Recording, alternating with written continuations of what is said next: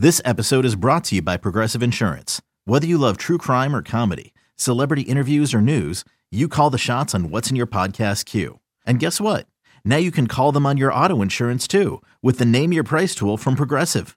It works just the way it sounds. You tell Progressive how much you want to pay for car insurance, and they'll show you coverage options that fit your budget.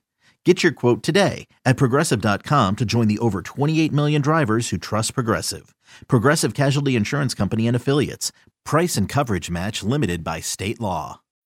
When you need mealtime inspiration, it's worth shopping Kroger, where you'll find over 30,000 mouthwatering choices that excite your inner foodie. And no matter what tasty choice you make, you'll enjoy our everyday low prices, plus extra ways to save, like digital coupons worth over $600 each week. You can also save up to $1 off per gallon at the pump with fuel points. More savings and more inspiring flavors make shopping Kroger worth it every time. Kroger, fresh for everyone. Fuel restrictions apply.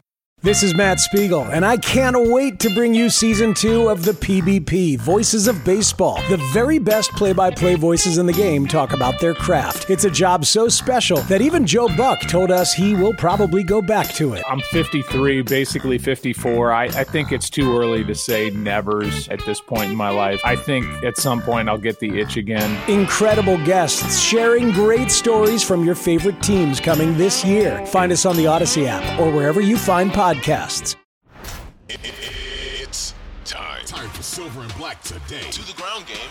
Touchdown Las Vegas. We're breaking down the latest Raider news from on and off the field and bringing you conversations with newsmakers and record breakers. So hold on, Raider Nation. It's time to get, get it, it on. Here's your host, Scott Gulbransen and Mo Moton. Welcome back. It is time for Silver and Black today, an Odyssey original podcast covering the Las Vegas Raiders. Thanks for joining us, everybody. If you haven't already subscribed to the podcast, please make sure you do that. We would appreciate it greatly. Uh, as uh, we get just, I mean, everything you do to support us means the world to us. So we appreciate that. And I say us because it's not just me. Obviously, it's me and my broadcast partner, Mr. Mo Moton. He's a national NFL writer uh, covering the entire league for Bleacher Report. He also writes Raiders content up on sportsnaut.com. You can follow him on Twitter at M O E M O T O N. And uh, Mo, I know you're a little bit under the weather, man. Thanks for uh, thanks for braving the airwaves for your loyal listeners. Anything for the Raider fans out there, you know, uh, little, uh, not a little, a lot under the weather. Oh uh, no! But, but uh, you know, players play hurt. They come in the into the week with questionable tags. I came in with a questionable tag, and that's what we're gonna do today. We're gonna, we're gonna tough it out today. Yeah, we'll we'll uh, we'll get through as much as we can with Mo because we don't want him to get uh, any sicker. But uh, we definitely want to talk some Raider football. Uh, again, make sure you subscribe to the podcast if you're also watching us on YouTube. Hit the subscription and also hit the notifications bell so you know when we go live. Uh, all right, Mo, some news, and I wanted to touch on this one because you know you were the first one, no, no doubt about it, first one really in the entire country to talk about Mac Jones as a possible target for the Raiders. Uh, now that they're moving on and they need a quarterback, um, we talked about it weeks ago. A lot of fans didn't like it. Some fans started to warm to it.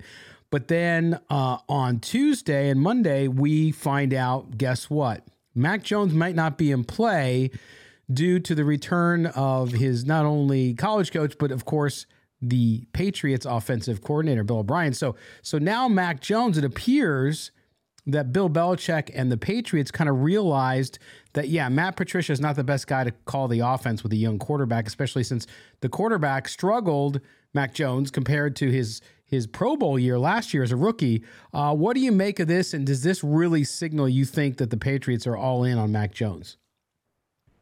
Yeah, I think it's this pretty much seals it. Mac Jones isn't going anywhere. Uh, Bill O'Brien took the job at Alabama. Mac Jones is on his way out, so they briefly mm-hmm. crossed paths. He didn't really go through a full season with Bill O'Brien, but I believe it was said that I think Mark Daniels said this. One of the Patriot beat writers said that Bill o- Mac Jones helped Bill O'Brien learn the system at Alabama, and Bill O'Brien helped Mac Jones get ready for the draft. So that was the trade off between them and now they get to work together. So I think this was the Patriots saying, We're sorry, we screwed up having a defensive coordinator call the plays for you. And that was our bad. Because I wrote in the column today that I put out, not today, but on Tuesday, that Mac Jones was unhappy and he was letting people outside of the building know mm-hmm. he was unhappy with the way things were being run. Robert Kraft wasn't happy with the way the offensive system was being run. And I think again, this was just a correction to say we screwed up. We're gonna try to make things right. And I and I've and I've said this over and over again. Mac Jones was not the problem with the Patriots. I know their offense wasn't electric. I know they don't have the, the greatest, most dynamic weapons. But if you watch Patriots games, and I and I do because of the where I live in the in the country, I get a mm-hmm. lot of mm-hmm. Patriot games. Sure. You'll notice that yes, Mac Jones makes some mistakes and he wasn't perfect, but a lot of it was the plays being called, and it it it shows in in the Patriots' offensive production. So I'm willing to see what happens with Mac Jones. Uh, obviously, he won't be traded to the Raiders, but I want to see his progression where he is because if it doesn't work out, do the Patriots then entertain trading him again next offseason if they're not happy with him? Right, but being a second year I mean that was that was the obstacle, right, for for for Mo's dream of getting him in Las Vegas. Uh, and I kid about that, of course, but the possibility as a name that that could that could fit obviously because of Josh McDaniels background. But you look at that situation and a second year quarterback, right? It's not like and it's not like he was um, uh, Zach Wilson. It was not that kind of implosion it was clearly a lot of other things. And so you look at a second year quarterback, you look at Justin Fields in Chicago, who doesn't have a good cast around him, made progress. That team still sucked, and they didn't utilize him probably as well as they should have, but you saw progress there too. And I think that's something important to point out because if the Raiders, Mo, go the young quarterback route in any way, whether they go get a veteran and then get a rookie in the draft and have both on the roster at the same time, you have to give these guys time. I think the expectation, yes, there are examples of guys who come out in year one and hit the ground running and they're great and no problem whatsoever. But the majority of quarterbacks, it takes a little bit of time. The game in the NFL is so much faster. It doesn't matter if you played in the SEC and you played in big games. We saw Trevor Lawrence, right, go up and down, up and down um, as well. And we saw Joe Burrow, of course, get hurt in his first year, but now he's come out and lit the world on fire. Um, isn't that? I mean, do, do you think maybe the NFL's entering a phase now where, despite all the money, that a quarterback, if if they need a little bit of seasoning, that teams are now going to give them a little more time? I think it just depends on the situation. If you have a bridge gap quarterback in place, if you have a veteran in place, you you don't you have the luxury of letting your rookie sit for a while, and I think that's that's where the Raiders could be in 2023. We don't know mm-hmm. what their quarterback plan is. Obviously, if you go with Brady, then that's not that's not going to happen. I mean, you could do that. You could have a quarterback sit for one year behind Brady because he's only going to give you what one or two years. Right. But let's say if you strike out on Brady and you have Brissett or Jimmy Garoppolo, and I've said this over and over again, if the Raiders sign Jimmy Garoppolo, your quarterback number two better be ready to play. Now, Stidham, Stidham is out there too. You can throw Stidham into the fire, back into the fire if you don't want to play your rookie. But to me, if your rookie quarterback is talented enough, I wouldn't mind tossing him out there early because once that once you draft that rookie, mm-hmm. and I believe Murph on Raider Fan Radio says this a lot.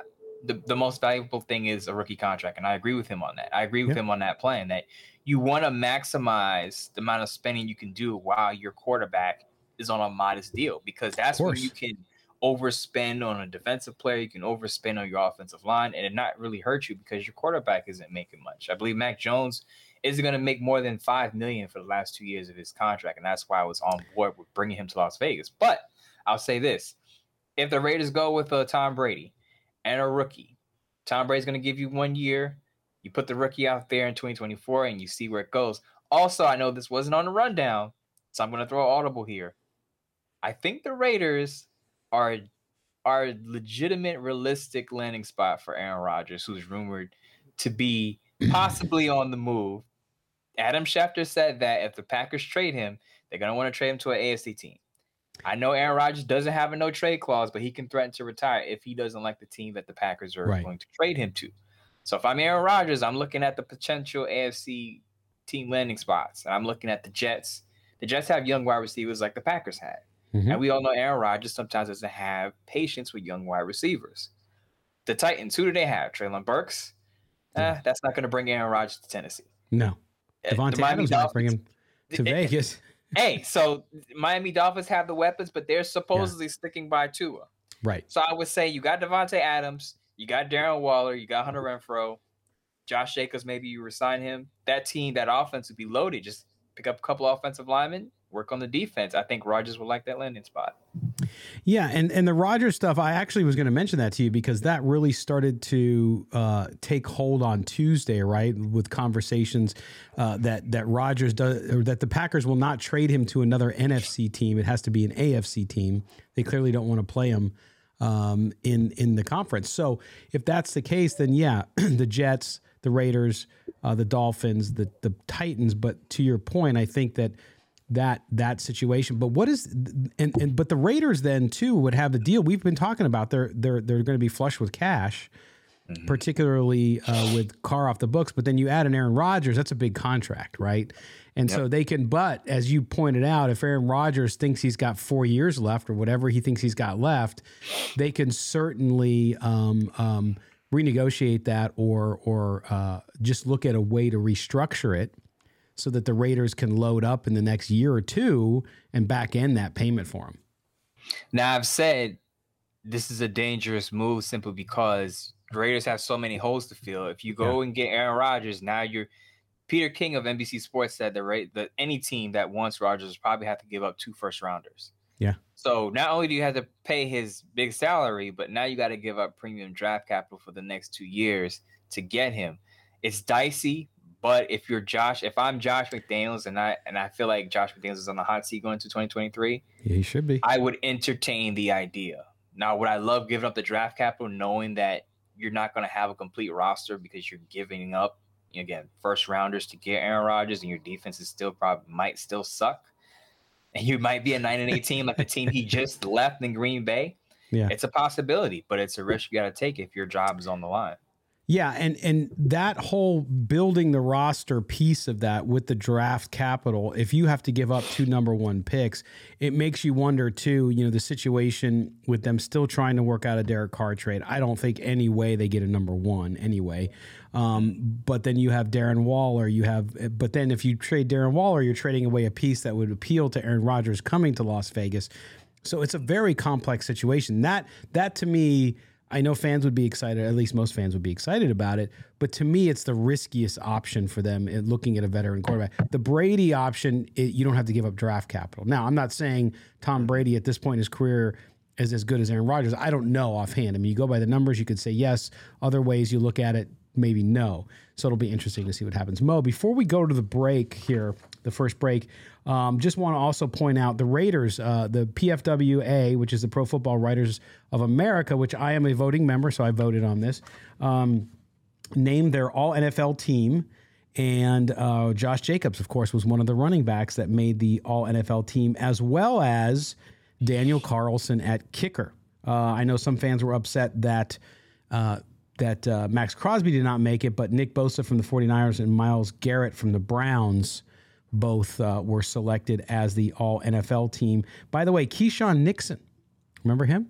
Keisean Nixon, as a kick returner, was also named on the special teams. You look at the All AFC team, Josh Jacobs again, Maxx Crosby did make that one. Uh, I voted for Max on that one as well, and Daniel Carlson uh, on that. And then uh, uh late on Tuesday, Dylan Parham was ma- named to the PFW All Rookie team uh, there up front on the offensive line. So there you go. It shows you the recognition of Dylan Parham across the league on what was a disappointing Las Vegas Raiders team. Still got some honors from the Pro Football Writers, but not bad representation for a team that went six and eleven. If you ask some Raider fans, they will say tell you that Dylan Parham sucked because he gave up too much pressures and too many sacks. I mean, like I said, you, rookie is going to go through growing pains. I think he's probably going to move to center, which is probably his going to be his position. You know, he's as he was when he got to Memphis. He, I believe mm-hmm. he was a tight end. He was a little light. You got to he's got to gain some weight, but yep. when you're going up against the guys like DeForest Buckner and Aaron Donald, you you know you're going to get pushed around. Those guys sure. are all plurals. They're good. Defensive Player of the Year guys. So yeah. I didn't expect him to hold his own against those guys, but I do expect him to get better as time goes on as a center. Yeah, as a center, it's gonna be it's gonna be fun to watch him develop. Uh, by the way, unbelievably, there is not one Cincinnati Bengal on that team. I don't two straight runs to the AFC Championship game and of course the Super Bowl last year. Not one person on that roster. It's pretty remarkable. So uh, anyway, so when Raider fans complain about the guys not getting recognition, just be a Bengal fan and you can, feel it even more. All right, we're going to take a quick break. When we come back, Mo and I are going to switch gears. We're going to talk. I brought up the Bengals on purpose because um, I look at the Bengals and I was talking to Mo about this that, hey, you know, and I've t- been telling fans on Twitter, the Raiders have a lot of roles to fill. They have to get that defense up to par. Uh, and obviously, they need a quarterback. But the turnaround can come quickly. And the Bengals are a good example of that but you have to do a couple things which we will identify when we return. You're listening to Silver and Black today with Mo Moton, Scott Branson. We'll be back right after these words. Hey, Rob Bradford here. I have set out on a mission with my good friends at FanDuel to prove what I have known for some time baseball isn't boring. Now I have a daily podcast to prove it with some of the most notable people in the baseball world screaming baseball isn't boring from the mountaintops or at least agreeing to come on our show. Players, managers, GMs, and yes, even the commissioner of baseball, Rob Manfred. It has been a constant wave of baseball's most powerful voices. So join the revolution. Subscribe and soak in Baseball Isn't Boring. Listen on your Odyssey app or wherever you get your podcast. You'll be glad you did. Welcome back to Silver and Black today, an Odyssey original podcast covering your Las Vegas Raiders. Scott Branson along with Mo Moton, We are here talking to you about how the Raiders, yes, inexplicably could get better fast. Yes, they have holes on defense, lots of them. But can they turn it around? And I think we can look to a team that you guys all know about the past two seasons, and that is the Cincinnati Bengals. Mo, I want to touch on this because a lot of Raider fans and and accurately identify uh, a reason for the Raiders' struggles over the last five to six years, and actually 20 years, has been a lack of defense. Uh, and so I wanted to look at this. I wanted to compare the Bengals. If you look at the Bengals, going back, I'm going to go back to 2020. The Bengals uh, finished the 2020 year at 4 and 11. Okay. 4 and 11. They have a big draft, that 2020 draft. Uh, from an offensive perspective, they get Joe Burrow and Tee Higgins, okay, two star starters for them now. But they also got Logan Wilson on the defensive side. Um, 2021, we all know what they did. They finished uh, uh, 10 and 7. They also last year drafted Ja'Marr Chase, the offensive tackle Jackson Carman, who was a substitute, but's come on here late and did well in the a- AFC divisional round. Joseph Ossai at defensive end, uh, as well as their kicker Evan McPherson. So they went from four and eleven to ten and seven in one season, primarily Mo because they made some good free agent draft uh, for free agent signings to bolster that roster last year. Their offensive line still was terrible but they they were building it. They were trying to get things right. They they put some more money into the defense first, which made no sense because of the quarterback, but it worked for them. Um, and then they, of course, struck gold in the draft when you look at Burrow, Tee Higgins, and Logan Wilson, all key starters for this team over the past two seasons. Over that same time, the Raiders were 8 and 8 in 2020. They drafted Ruggs, Bowden, Arnette, Edwards, Muse, Simpson, and then Meek Roberts. The only one remaining on that team is Amik Robertson, uh, which who was a fourth round draft pick. Okay, so you look at that, and and and the the the the, the Bengals on defense in 2020 were ranked 22nd. A year later in 2021, they were ranked 17th. And this year, they're a top five defense because of draft and because of free agents. Their offense went from 29th in 2022 to seventh last year and eighth this year. The Raiders, of course, had a top 10 offense in 2020, went to 18th uh, last year in 2021, and then 12th this year still. Uh, with 23 points a game. Uh, but the Raiders defense from 30 uh, in 2022, 26th in 2021, and 26th again in 2022. Now, Mo, everybody thought the defense for the Raiders was worse this year than last year. In fact, it was better from the perspective of not the ranking, but points given up at 418 compared to 439 in 2021 and only 24.6 points per game versus 29.9 in 2020. So I bring this up and I want to get your comments about how fast things can change in the NFL, but it all hinges on the front office making the right moves and hitting early and often with their draft capital. You know what else the Bengals did? I'm gonna say the p Joe word. Burrow? I'm gonna say the p. I'm gonna say the p word that uh, Raider yeah. fans are gonna roll their eyes about. Uh oh. They were they were patient. Yes. because I I'm old enough to remember when a lot of people thought Zac Taylor and Lou Anarumo, who's their defensive coordinator, were going to be fired. Mhm. Going into the 2021 season, he Zac Taylor was on a hot seat. And I remember because I wrote an article. Article. He was one of the five guys I had on the hot seat because the Bengals had Joe Burrow, number one overall pick. They had Ja'Marr Chase, Tee Higgins. They had a lot of talent, right? So we're we're we're waiting. Okay, you got the talent. Where are the results? Mhm. And it took that third year, and that third year, that's when the Bengals took off 2021 when they went on that Super Bowl run. So it took. Think about this: Zac Taylor, you know, he was on the, I believe, Sean McVay coaching tree.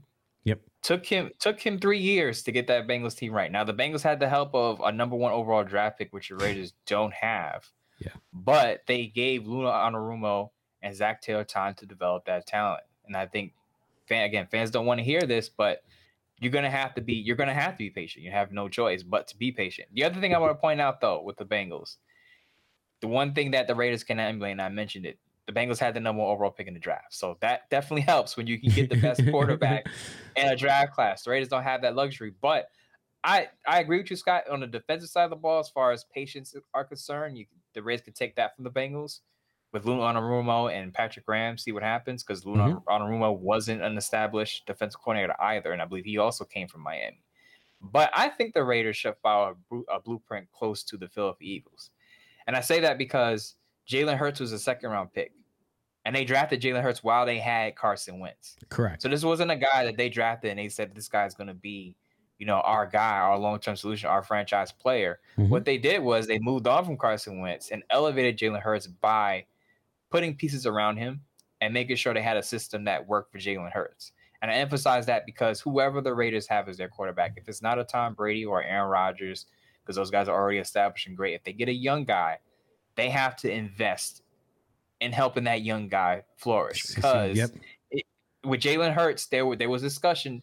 Nick Sirianni was the play caller. He allowed Shane Steichen, who's now head coaching candidate, to call plays in the second half of last season, and they input the RPO to help Jalen Hurts in his development. So while you saw Jalen Hurts, he wasn't the most accurate quarterback last year. That improved. They let him use his legs, his athleticism. So you take the player and you tailor your system to the player, not the other way around. I think the Raiders coaches over the past few years have made that mistake where they say, This is our system, and we're going to have players fit fit, into our system. Right. Instead of taking the player and saying, We're going to put the system around the player and accentuate his strengths. Yeah, and and, and it's interesting too because you mentioned Nick Sirianni, who do you remember how they wanted to run him out of town? After that, for, they wanted him out of town. They they there it was calls to have him fired. Sounds familiar, doesn't it? And I understand Raider Nation's impatience because it's been two decades. I get that piece of it, but when you have a new coach, a new GM, you've only had one season, and so that's where I think. Look, we've talked about it a million times on this show, which is Josh McDaniels struggled. He's got he's on the hot seat. He should be.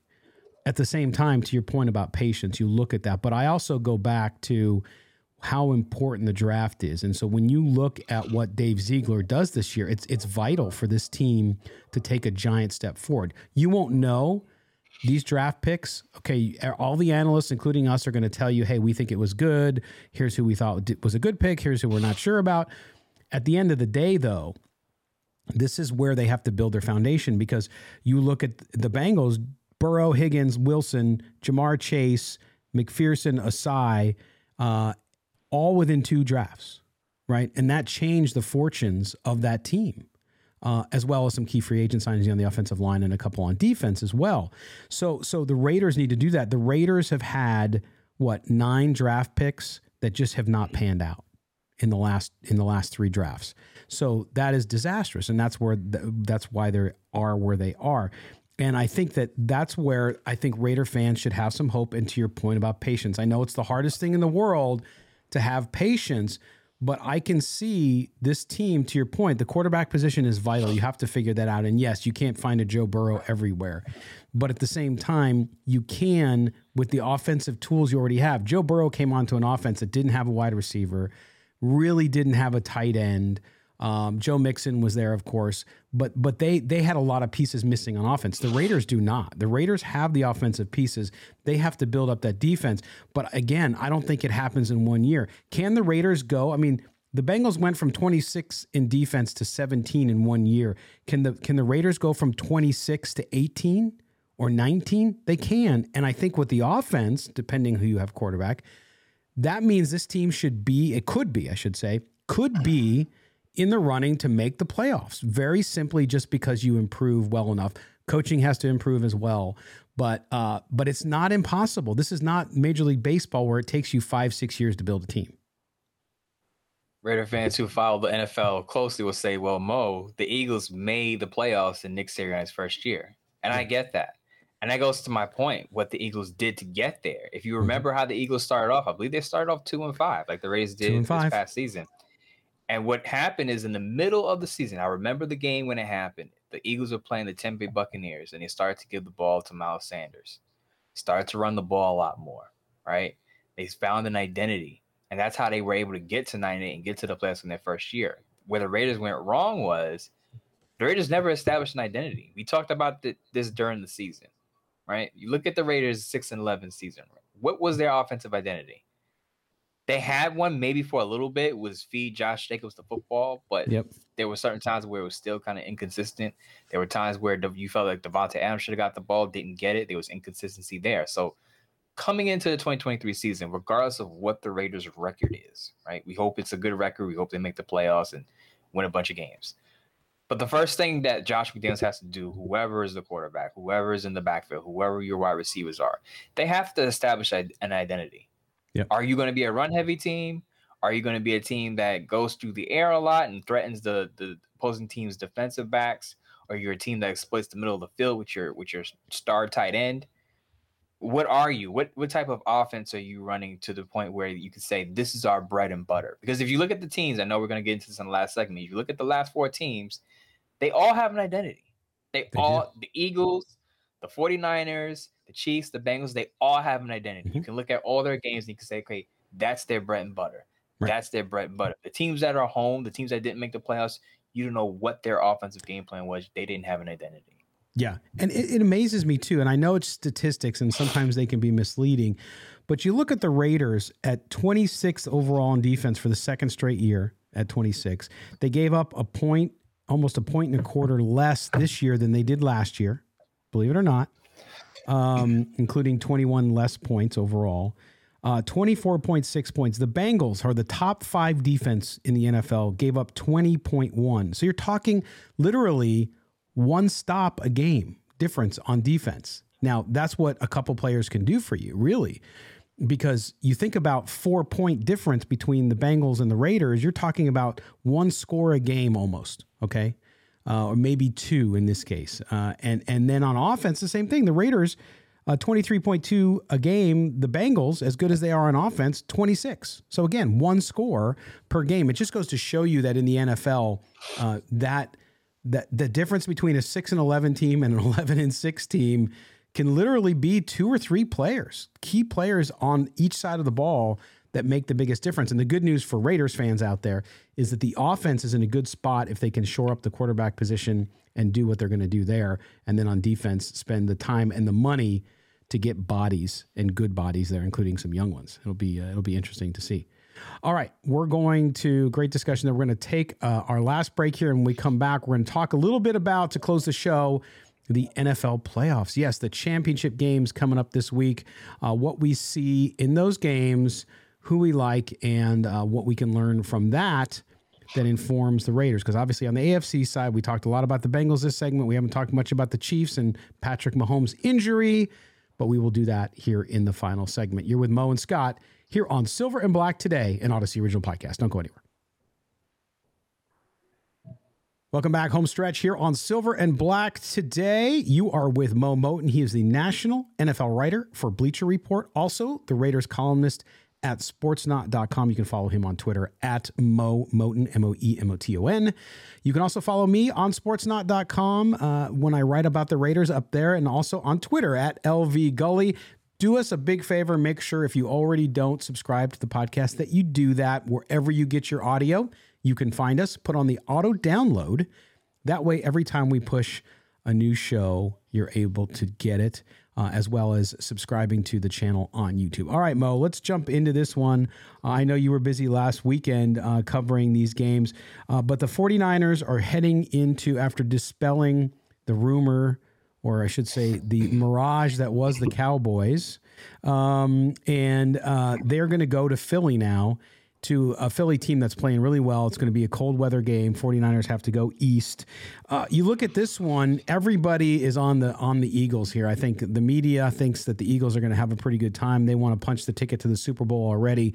Uh, Brock Purdy has played well. Again, he shows poise.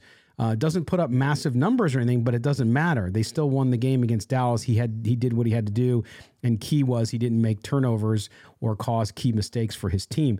Do the 49ers have a good shot of going in there with their stout defense and that offense with Brock Purdy? Can they upset the Eagles in Philadelphia? I think so. I guess I'm on the other side of the media because I I I, I saw what you saw. A lot of a lot of people are picking the Eagles to win, and I get it because they throttled the Giants and they looked impressive in that game. But you got to understand that to me, the Giants were the Cinderella team of that playoff field. Like Giants yes. didn't belong. the Giants, the Giants got in off of great coaching. They that roster just didn't have a lot of talent on the offensive side of the ball, other than Saquon Barkley, who was Daniel Jones throwing the football to or handing off to. You know, I know Isaiah Hodgins came on, but to me, the, the Giants aren't a good barometer to say the Eagles are this juggernaut. I think the Eagles benefited from having some rest because Jalen Hurts did have a shoulder injury, didn't play well in his last two regular season games. But I actually think the 49ers win simply because, and I heard this from Kyle Van Noy in another show. He said Kyle Shanahan is going to find 58 different ways to run the football.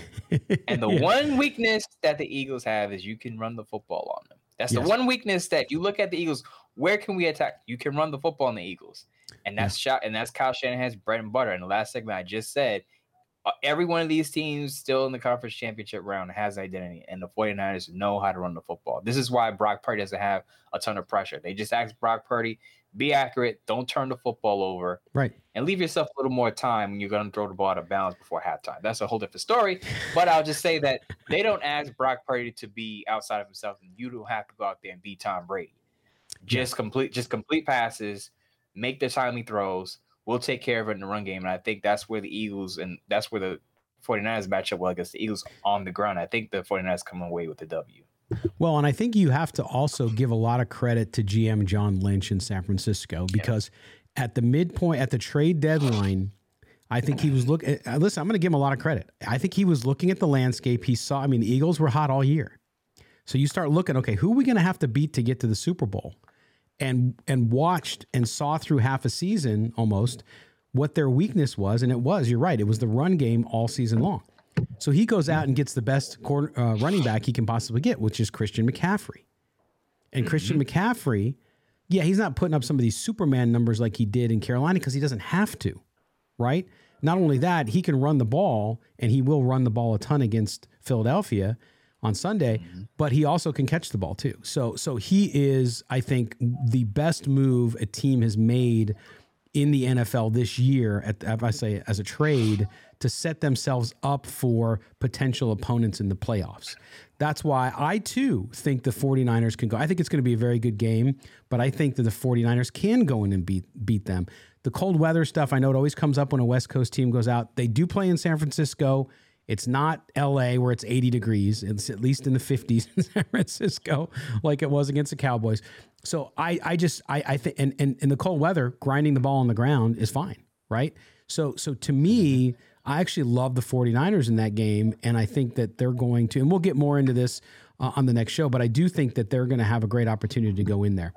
Um, we look at the AFC AFC side. Uh, the the other side of this coin was okay, we understand people cheering for and wishing the Bills well because of the Demar Damar Hamlin incident, right? That was human. Everybody wanted uh, them to do well, wanted them to recover and feel good about their teammate. And, and thank goodness, um, conspiracy theorists aside, who, who say he doesn't exist or he's dead, just oh crazy oh people gosh. out there. It's just craziness. Um, they're also the ones talking about flat Earth. Um, but anyway, they they were they were the belle of the ball now I get it. They're upstate New York. I know it's not New York City, but uh, they really uh, got all the coverage. Josh Allen's been getting a lot of love. Uh, and a lot of people, as you know, since I'm in Cincinnati, a lot of people felt like Joe Burrow wasn't getting much credit, and I agree with them. Um, I, I, listen. I barely follow the Bengals because I'm in town. Obviously, I have a lot of friends here who, who are big fans. Uh, but I'm too busy covering the Raiders. But I will tell you that Joe Burrow, if you look at what he's done this year, okay, and how they've gotten through the playoffs, what he's done to Patrick Mahomes, who he's going to play again on Sunday. The question is: Is this the is are they a team of destiny again? I mean, they are playing well. They went out there, Mo. We talk about excuses and the fact that there are none in the NFL. They go out there with three of their offensive linemen out. They're they're on to backups, and they destroyed the Bills in the trenches on both sides of the ball. Someone on this show put out an a column or did a live show. And you know what that someone said? Someone said that the Bengals would meet the 49ers in the Super Bowl. Yes, I recall. That same person, that same person had the Eagles and the Chiefs also make it to the conference championship round. I don't know who that was, but he Well, nailed I'm, the I'm, gl- I'm glad you. Re- I'm. I'm I'm glad you remembered it was me. no, that was you. Of course, it's a, it's a rematch of the 1982 Super Bowl. In all, in all seriousness, I what did I text you and our good friend Kelly Kreiner the night before the game? Oh yeah, I said that five and a half line is crazy. disrespectful to the Bengals. yes, For, for a team that is trying to get back to the AFC Championship game, for a team that has now an ascending quarterback, who I believe is one of the top quarterbacks in the league right right now, for a, a star wide receiver, and I get it, the defense doesn't have a lot of household names, right. but as you read as you read in the in, the- in the earlier segment, Lou Anarumo has turned around that defense. Top five. So they can get stops. So they can get stops and they can score points. Sounds like there's no way you're going to give me the Bengals at five and a half points. That means they're going to, you know, they're not going to lose by a touchdown or more. It, Right. wasn't going to happen. People say, well, the offensive line. Did you not see Joe Burrow take that team with a with a trashy offensive line to the Super Bowl last year? I believe he was sacked 70 times yes, between the regular season and the playoffs. Yeah. 70 times and still got the Bengals to the Super Bowl. So I had, I had no worries about the offensive line because the Bengals know how to get the ball out quick to their playmakers. And I thought that would give the, the Bills a hard time. And I trust, and I said this before too, I trust Joe Burrow in critical situations. I don't trust Josh Allen as much. As as time gets away from him, or gets away from the Josh Allen Brian Daboll relationship, he get to me, he's gotten sloppier. Mm-hmm. Joe Burrow, on the other hand, has gotten better. He's gotten better. So now Yeah. you, you you you look at this matchup. Not to say that Patrick Mahomes is sloppy, but his injury. He has a high ankle sprain. Usually, that's a three to four week injury for the most part. The the, the average high ankle sprain, three to four weeks. Mhm. So now you take away Patrick Mahomes' mobility. He has to stay in the pocket. Can't hurt you with his legs as much. You got to give the to me. You got to give the edge to the Cincinnati Bengals. The healthy. They have a healthier quarterback, and they have a quarterback who could still move. Chiefs Yeah, don't have a- that. and in fact, after the after after the Chiefs game, the the opening line was the Chiefs by a point and a half. Now it's the Bengals by a point and a half on the road in Arrowhead. Like you know the injury is playing into that, right? Of course, it has to be. And I have no doubt Patrick Mahomes will play, Mo. Yeah. But how effective will he be is the key. And I had some one of the national pundits, and I'll, I'll keep names to myself, who who absolutely I think probably has posters of Patrick Mahomes all over his bedroom. Um, was saying, well, he doesn't really need that. He doesn't plant like other quarterbacks do. Like, no, you listen. When you have a high ankle sprain, uh, even even Tony Romo on the broadcast uh, on Sunday said, "Listen, um, I had it and I never played. I, I I came back in the game the two times I had it because they you know they tape you up and really they shoot you up too. Um, but then after the game, he said, "Yeah, I didn't play again. I didn't play for two weeks one time and three weeks the, the next time." So so it's going to be interesting there. And and the Bengals don't want an easy road, but you're right about Burrow what he was able to do with that team. And you have Jackson Carman is a good example. Now he had a year less than Alex Leatherwood. Actually, no, they were the same year. So uh, it's a good example. He comes in two weeks ago to sub for an injury for the Bengals, and he was considered a disappointment. And the last two weeks, the kid has been the top rated offensive lineman in the NFL in the playoffs. So it goes to show you the patience. Everybody wanted to give up on Alex Leatherwood. Even I did at times. But sometimes, guys, if the talent is truly there, it just takes a little bit of time. And I think you're seeing that with that Bengals. The Bengals have depth that no one thought they had. The other thing about Jackson Carman is I think people forget he actually played left tackle Yes. at Clemson. Yeah. So the when the Bengals got him, they tried to convert him to guard. And this Right. is my I, I don't want to get on my soapbox because I know we're running out of time, but this is my thing with the Raiders. What they do so much, eh, coach staff have done, coaches staffs have done this. I get that offensive linemen now are expected to play multiple positions, but if you are playing an offensive lineman at a position that he didn't play in college, there's going to be a learning curve. You cannot be impatient with that type of transition because not every offensive lineman you can just plug in different spots. Some guys are just good at one position. Now that limits their their value to a team, but sometimes you, that's the case with the guy. So Yep. I'm looking ahead here, but the Raiders get a right tackle. I hope it's a guy that has some some right tackle experience. And this is why I've been on Darnell Wright of Tennessee. I think the Raiders should get him in the second round, but I think he could probably shoot up to the first round. But again, I don't want to get off on a tangent. But back to Jackson Carman, they moved him back to right tackle, and lo and behold, he played well. Exactly. Not a coincidence. No, it's not a coincidence. And it goes to, again, I know fans, especially Raiders fans, don't want to be patient because they've been waiting so long. But now with a new front office who has the ability to draft sign free agents, you have to give them the opportunity. And if you look at the class from last year, what was their their first pick in the draft because they didn't have first second? Who was their first pick in the draft this year? Was Dylan Parham and he was on the all rookie team for PFWA so far, right? Now we'll see what other honors he's able to get if he gets any, but he was he was on the all rookie team.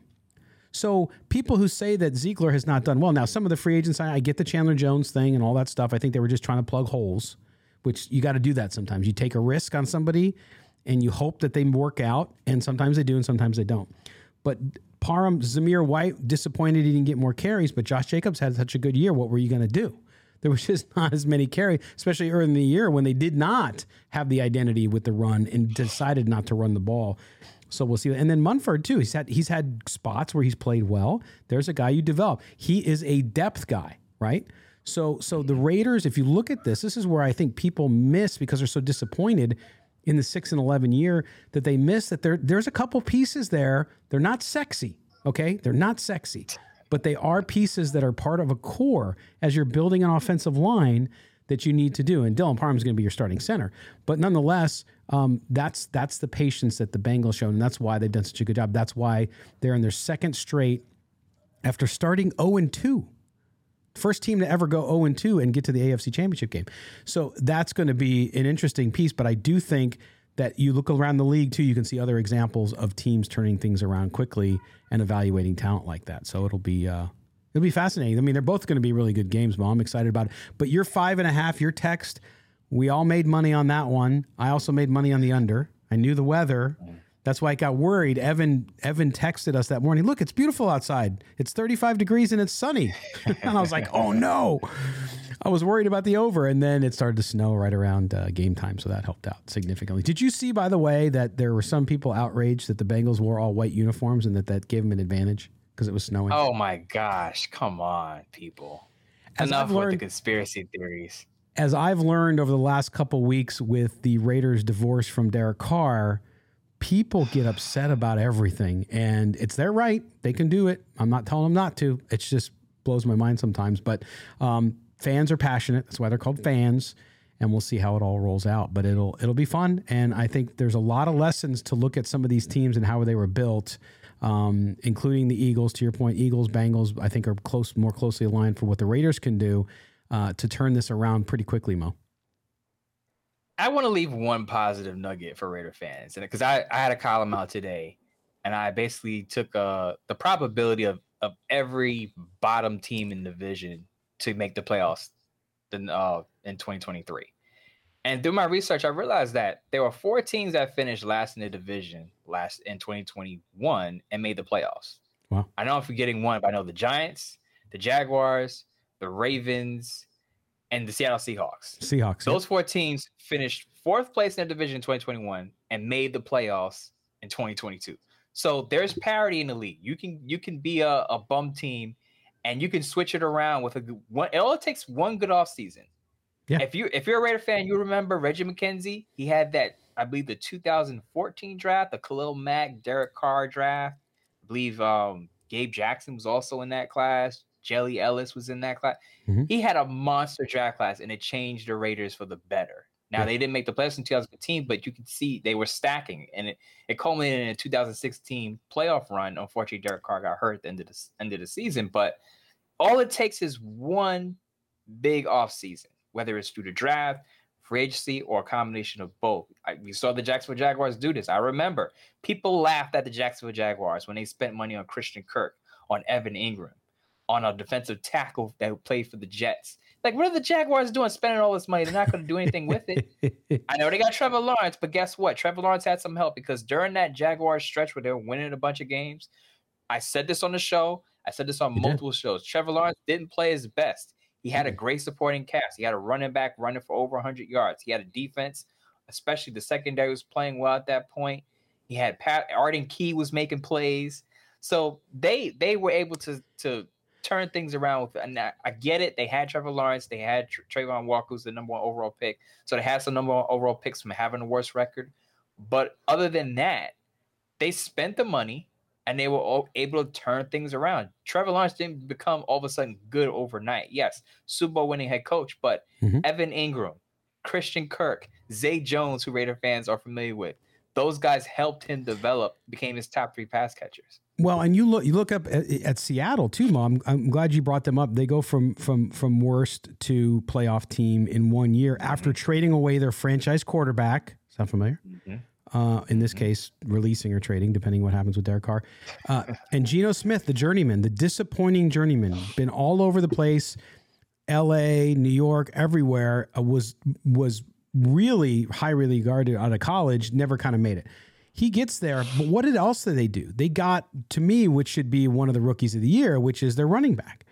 They were able to establish the run and change, which if you know anything about Seattle, even when they were better with Russell Wilson, they always had trouble with the running game since Marshawn Lynch has been gone. That's why they brought him back. Okay.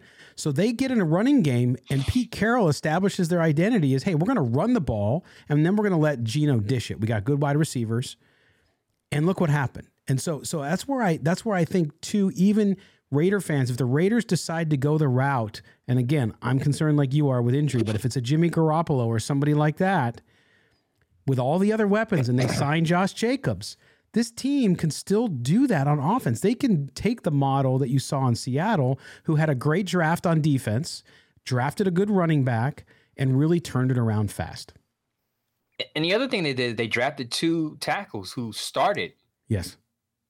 Charles Cross and Abraham Lucas. So they they built it from the inside out. Mm-hmm. And they and they made sure and they had a, a quarterback at Geno Smith who knew the system and they fit the system around him, which goes back to my earlier point. Fit the system around your quarterback, protect him, mm-hmm. build mm-hmm. your team inside out. That's just my philosophy. And you got to strengthen the, the offensive line and defensive lines if you want to win football games. And now they're in the position because they traded Russell Wilson when they did.